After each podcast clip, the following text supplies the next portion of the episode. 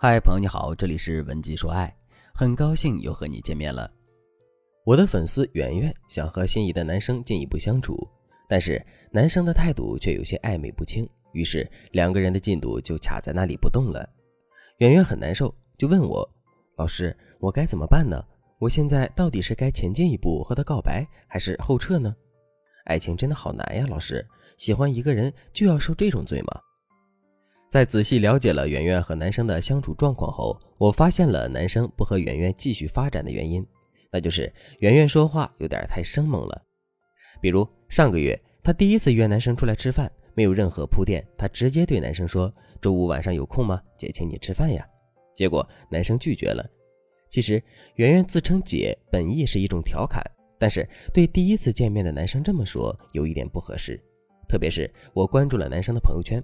发现男生特别喜欢刘亦菲这种温婉型的女孩子，日常生活中也对古典文化特别有兴趣，所以圆圆动不动就以姐自居，比起恋人，可能更符合男生对普通朋友的要求。这就是老师要说的第一点：一开始聊天的时候，大家最好先关注一下男生的喜好，顺便摸清楚对方的脾气，千万不要犯对方的忌讳，导致自己的爱情之路充满阻碍。于是我让圆圆先把那些社会气息太浓的口头禅全部给改了，让他重新再约男生出来。让圆圆先给男生发了一个女孩用古筝弹奏《幽兰操》的视频，然后说：“兰之依依，洋洋其香，不采而配，与兰何伤？”男生果然很感兴趣，问：“你也喜欢这个？”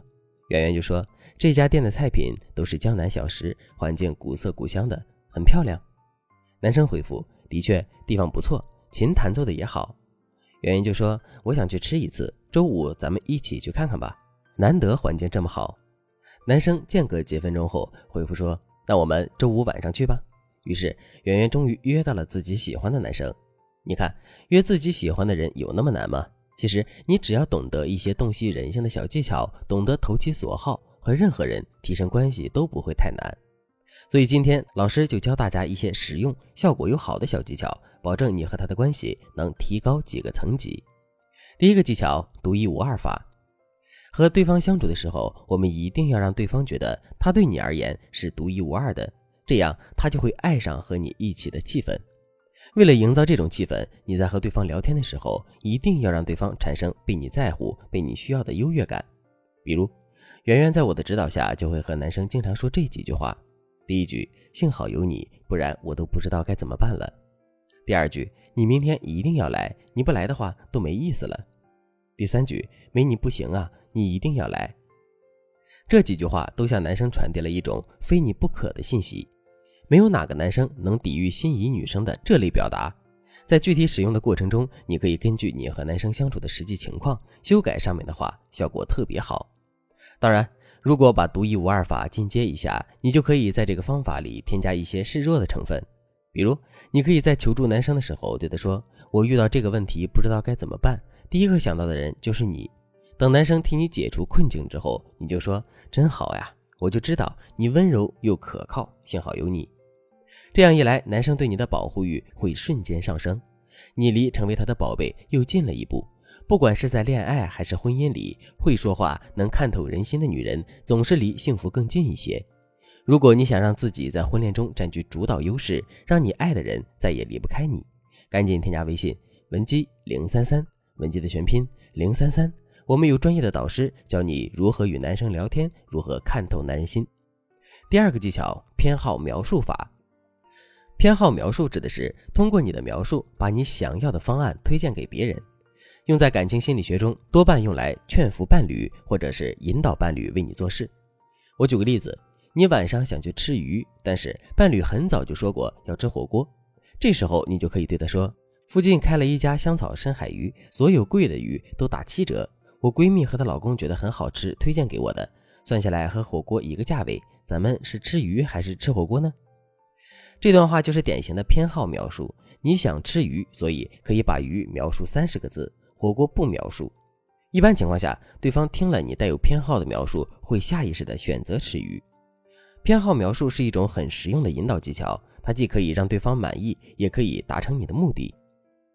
再比如，圆圆想让心仪的男生陪自己去看漫展，但是男生周末想去茶馆听戏，于是圆圆就说：“这次漫展主题是梦回长安，是中国风的漫展。如果你去的话，说不定能为你画画寻找灵感。而且漫展上还有国风漫画的作者，你们也可以交流一下画画的经验。而且国风漫展只有这周末有，你是去漫展找找灵感呢，还是去茶馆呢？”果不其然，男生听圆圆这么说，才看了看漫展的宣传图，觉得非常古典清新，就破天荒的陪圆圆去了。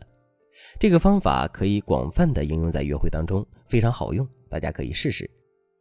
除了偏好描述法之外，还有一个相关的小技巧，大家最好也掌握一下。这个技巧叫做自由选择法，就是说你要给别人自由选择的权利，但是这个选择一定要在你的框架里。比如你去奶茶店买奶茶。有的服务员问你，你需要再加点料吗？面对这样的询问，你可能会说谢谢，什么都不加。如果店员用自由选择法，他会这么问你：你是要加椰果还是加爆珠？本店卖的最好的哟。这个时候，你就会下意识的去想自己爱吃哪个，然后做出选择，而且你也不会觉得自己被强迫了。放在亲密关系中，这个方法也很管用。我举个例子，比如你对老公说：“老公，你给我买个礼物吧。”你老公可能会找借口不买，或者是拖延。但是，当你对老公说：“老公，包包和鞋子选一个买给我”，那么男友付账的可能性就会提高很多。如果你足够聪明，你还可以把这个方法再进阶一下。比如，你想要一双两千多的鞋子，但是老公不会给你买，那你不妨选择一个一万多的包。等老公拒绝买包之后，你再提出买鞋子。当两个选择都摆在你老公眼前的时候，老公肯定会下意识的对比一万和两千的区别，然后爽快的给你买鞋。今天讲的这些技巧都特别实用，你听完记住了就能够去实操，而且效果会特别好。如果你想获得更多的进阶版的实用聊天技巧，或者是你想更洞悉男人的心理，添加微信文姬零三三，文姬的全拼零三三，我们有专业的导师手把手教你看透男人心，撩人于无形。好了，今天的内容就到这里了。文姬说爱，迷茫情场，你的得力军师。